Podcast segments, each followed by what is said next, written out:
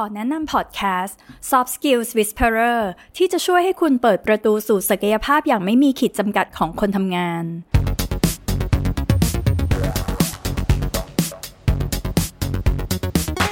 สวัสดีค่ะ ขอต้อนรับทุกคนสู่ช่วงเวลาของการ up skill ในการทำงานกับ Soft Skills Whisperer วันนี้คุณผู้ฟังอยู่กับแอมชัยวัฒนพงศ์ Communication Coach โค้ชด้านการสื่อสารที่เชื่อมั่นว่าเราสามารถสร้างผลลัพธ์ที่ต้องการ ผ่านการสื่อสารที่มีประสิทธิภาพและทรงพลัง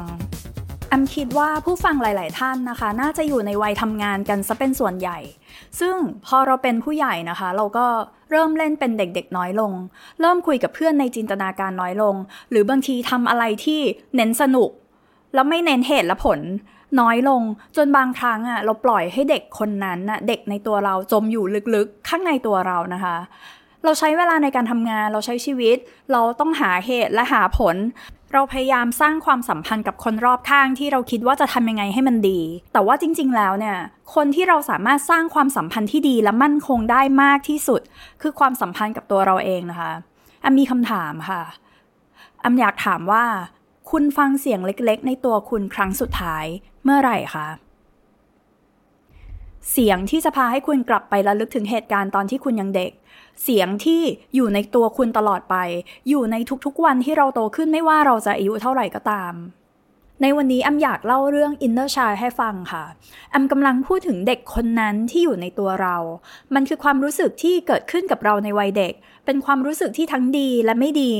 แต่ถูกปลูกฝังอยู่ในตัวเรา ที่เราอาจจะคิดว่าลืมไปแล้ว แต่ว่าหลาย ๆ เหตุการณ์ค่ะ มันเป็นพื้นฐานสำคัญในการที่เราเป็นเราในทุกวันนี้ ซึ่งปัจจุบันนะคะ เรื่องของ inner child เนี่ย ถูกดึงขึ้นมาใช้เพื่อรักษาหรือใช้เพื่อส่งเสริมด้วยซ้ำมีการรักษาและการพัฒนาตัวเองผ่าน inner child ในหลาย ๆ รูปแบบนะคะ แต่ว่าเรื่องนี้เนี่ยเป็นเรื่องที่ค่อนข้างเซนซิทีฟและแอมแนะนำว่าถ้าอยากจะใช้เพื่อการรักษาจริง ๆ เนี่ยแนะนำให้ปรึกษาผู้เชี่ยวชาญค่ะ แต่ว่าถ้าเราอยากจะทำความเข้าใจเรื่องนี้เพิ่มเติมเนี่ยมีข้อมูลให้เราอ่านมากมายเลยนะคะ แล้วก็สำหรับแอมเนี่ยมันเพียงพอที่เราจะเริ่มสร้าง self awareness จาก inner child ของเราได้ ซึ่งอันนี้แอมแนะนำให้ไปอ่านเพิ่ม แต่ว่าวันนี้ค่ะแอมจะยกตัวอย่างให้ฟังคร่าวๆค่ะ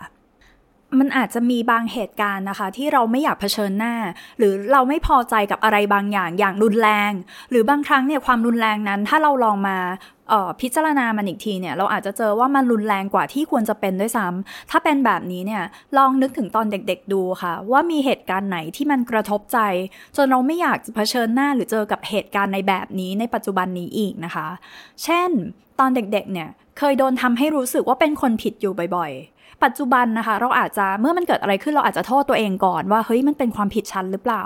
แล้วเรามักจะรับความผิดนั้นไว้ก่อน เพราะว่าเรากลัวว่าเราจะไปทำให้ใครเดือดร้อน เพราะว่าโดยมากเรานี่เองที่เป็นคนผิด ทั้งที่เราอาจจะไม่ผิดก็ได้นะคะ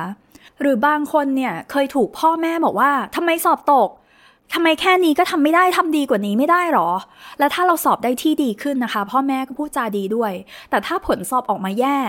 บางครั้งก็อาจจะถูกตำหนิอย่างรุนแรง ก็เป็นไปได้ค่ะ ว่าผู้ใหญ่คนนั้นเนี่ยในวันนี้เขาอาจจะเห็นคุณค่ากับความสำเร็จที่สังคมมองมา จนบางทีอาจจะลืมความสุขที่แท้จริงของตัวเองไปนะคะ บางท่านอาจจะบอกว่าวันนี้ก็มีความสุขแบบนี้แล้ว ซึ่งก็ดีเลยค่ะเป็นไปได้เหมือนกัน แต่ว่าลองดูนะคะว่าถ้ามันส่งเสริมชีวิตเราให้ดีขึ้นเนี่ย เราทำต่อไปเลย แต่ว่าว่างๆเนี่ยลองกลับไปนึกถึงวัยเด็กดูว่า เรามีความสุขกับเหตุการณ์ประมาณนี้เมื่อไหร่ตอนไหน และณตอนนั้นเนี่ยมันส่งผลกับความรู้สึกเรายังไงนะคะ เพราะว่าเราอาจจะเจอก็ได้ว่านี่เองเนี่ยที่หล่อหลอมให้เราเป็นเราในวันนี้ ซึ่งมันอาจจะเป็นข้อดีที่เราเห็นชัดขึ้นและเอามาต่อยอดได้อีก ส่วนวันนี้นะคะแอมจะพูดเรื่อง inner child กับการพัฒนาตัวเอง โดยเฉพาะความไม่มั่นใจ หรือความสงสัยในตัวเอง หรือแม้กระทั่งเวลาที่เราหงุดหงิดกับเรื่องบางเรื่อง ที่บางทีมันไม่ได้ยิ่งใหญ่ แต่ว่ากระทบใจเหลือเกินนะคะ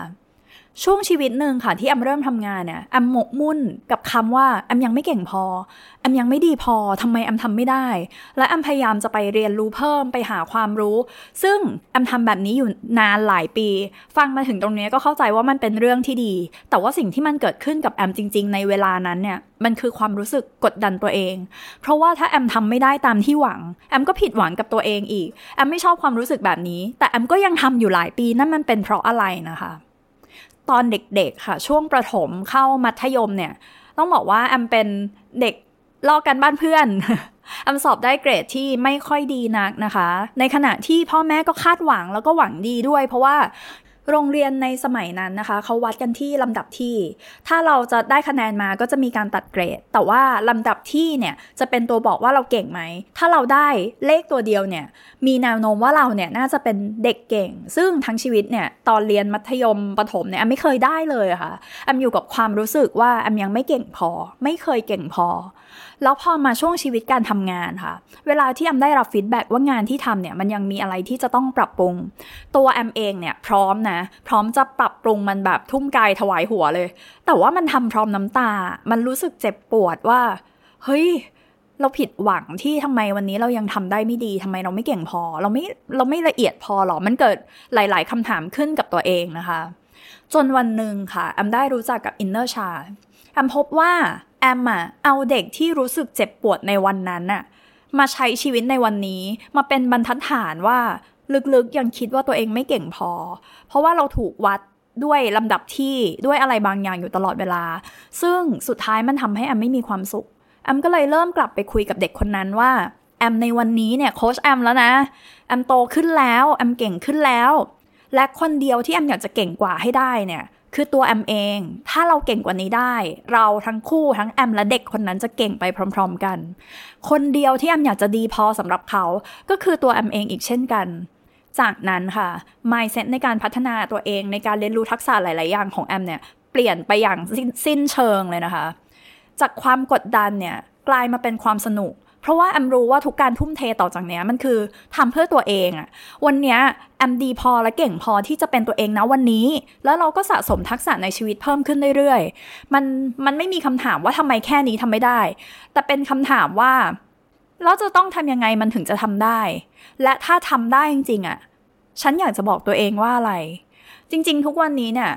บาง feedback ที่แอมได้รับจากการทำงานแอมก็ยังมีความ hurt บ้างเวลาที่ถ้า feedback มันมันไม่โอเค มันไม่ไม่เป็นไปตามที่แอมคิดนะคะ เราเราก็คนเราก็มีความรู้สึกเหมือนกัน แต่ว่าแอมพาตัวเองกลับมาได้เร็วขึ้น เพราะรู้ว่าถ้าเราผ่านไปได้ เราจะเป็นตัวเองในเวอร์ชั่นที่ดีขึ้นเช่นกัน ซึ่งนี่เป็นตัวอย่าง inner child เพียงเรื่องเดียวนะคะ ที่แอมกลับไปพยายาม work กับเรื่องนี้พยายามกลับไปแก้ ซึ่งแอมใช้เวลาหลายปีอยู่เหมือนกัน แล้ววิธีนี้ค่ะแอมก็ใช้ inner child ในการ heal ตัวเองในหลาย ๆ เรื่อง ไม่ได้มีแค่เรื่องนี้ มีหลายคนนะคะที่มาติดตามแอมใน Facebook แล้วก็มีมี comment มี feedback มาให้แอมว่า อ๋อ ที่มาตามแล้วขอบคุณมากเลย หลายบทความหลาย content ได้พลังบวก แอมอยากจะบอกว่า แอมเองก็มีหลายเรื่องที่เศร้าใจ มีหลายครั้งที่แอมรู้สึก ไม่รู้จะทำยังไงดี น้ำตาตก หรือว่ารู้สึกเจ็บปวดกับเรื่องนั้นๆ ก็มีมากมายเหมือนกันค่ะ แต่ว่าไม่ว่ามันจะมากขนาดไหนนะคะแอมเลือกที่จะค่อยๆแก้ เพราะว่าแอมรู้ว่าสุดท้ายแล้วเราอาจจะใช้เวลากับมันซะหน่อย แต่ว่าถ้าทำแล้วมันจะดีกับตัวเองจริง ๆเรื่องของอินเนอร์ชายเป็นเรื่องที่ละเอียดอ่อนนะคะ หากว่าเราศึกษาเรื่องนี้อย่างจริงจังเนี่ย จะพบว่ามันเป็นรากฐานสำคัญในการใช้ชีวิตของเราเลย เพราะว่าถ้าเด็กคนนั้นในตัวเราเนี่ย จิตใจแข็งแรง จะทำให้เราเป็นผู้ใหญ่แบบเราในวันนี้แข็งแรงมากขึ้นด้วย แอมสรุปประโยชน์ 5 ข้อจากการทำความเข้าใจอินเนอร์ชายของตัวเองกับชีวิตการทำงานมานะคะ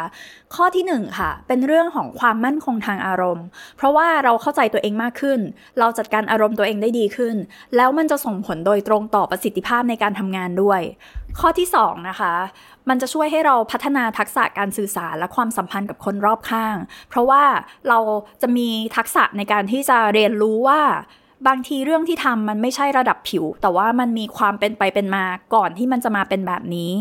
ข้อที่ 3 ค่ะ เพิ่มทักษะภาวะผู้นำเพราะว่าการที่เรากลับไปเรียนรู้ปัญหาของตัวเราเองในวัยเด็กเนี่ยก็จะช่วยให้เราเนี่ยรู้เท่าทันตัวเอง แล้วก็เข้าใจผู้อื่นมากขึ้นด้วย รวมถึงเข้าใจทีมเข้าใจ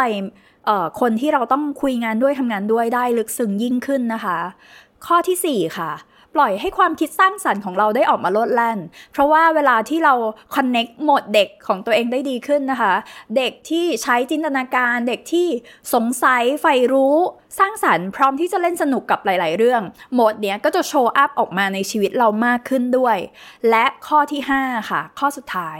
มันคือการพัฒนาตัวเองให้เติบโตอย่างยั่งยืนค่ะ เพราะว่าเมื่อเราเข้าใจตัวเองแบบลึกซึ้งขึ้นเนี่ย รู้เท่าทันตัวเองดีขึ้น รู้ว่าตัวเองให้คุณค่ากับอะไร เราจะแฮนเดิลตัวเองได้ดีขึ้น รู้ว่าเราควรปรับปรุงพัฒนาทักษะอะไร และสุดท้ายนะคะ เราอาจจะได้รู้ค่ะ ว่าจริงๆแล้วมันมีความคิดหรือความรู้สึก หรือความเชื่ออะไรที่หยุดยัง้ง ไม่ให้เราพัฒนาตัวเองเป็นเวอร์ชั่นที่ดีขึ้นของตัวเองได้นะคะ